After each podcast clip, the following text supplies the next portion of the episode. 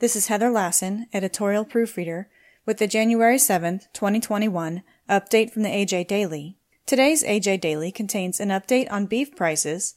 The Beef Checkoff announces a milestone for its Masters of Beef Advocacy program and an update on feeder cattle prices.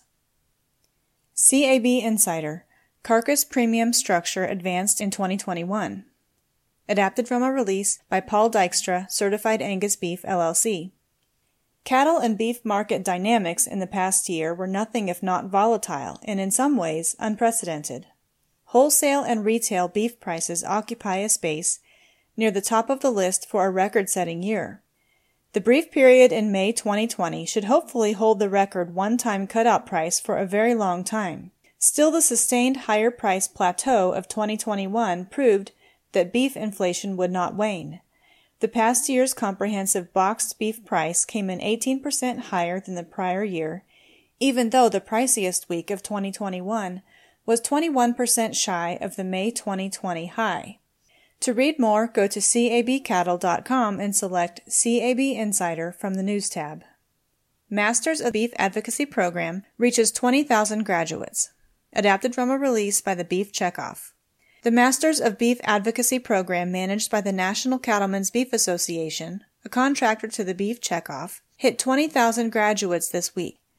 Created in 2009, the Masters of Beef Advocacy program is a free, self-guided online course that provides members of the beef community, from farmers and ranchers to students, supply chain members, and consumers, with the tools and resources needed to become a strong advocate for the beef community.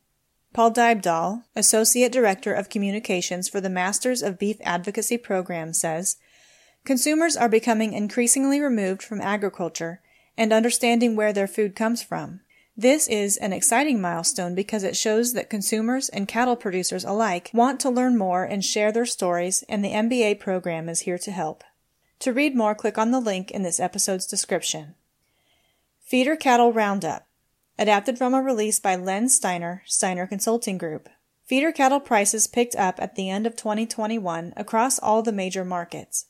Many of the auctions do not run the week of Christmas or New Year's, or are not covered by USDA Agricultural Marketing Service those weeks. Billings 700 to 800 pound steers ended 2021 around $160 per hundredweight, while steer calves 500 to 600 pounds bounced back close to the year's high, closing 2021 at $190 per hundredweight. South Dakota, 700 to 800 pound steers did set the high for the year in the last few weeks of December at $172 per hundredweight, a few cents higher than July's peak. Steer calves were elevated above $190 through the last month or so of the year, the longest sustained high in 2021. For the full report, go to dailylivestockreport.com.